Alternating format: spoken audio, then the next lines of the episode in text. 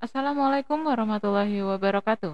Pusat Kajian Hukum Pidana dan Kriminologi FH UMY kembali menghadirkan berita ngepit, yaitu berbagi istilah dalam ruang ngobrol tentang pidana.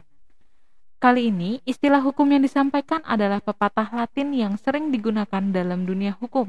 Pepatah Latin kali ini adalah Absentem Quirodit Amicum Qui Non Defendit Alio Culpante.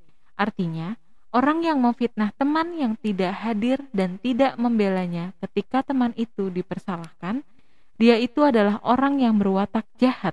Sekian istilah pidana kali ini, semoga bermanfaat. Sampai ketemu pada berita ngepit selanjutnya. Wassalamualaikum warahmatullahi wabarakatuh.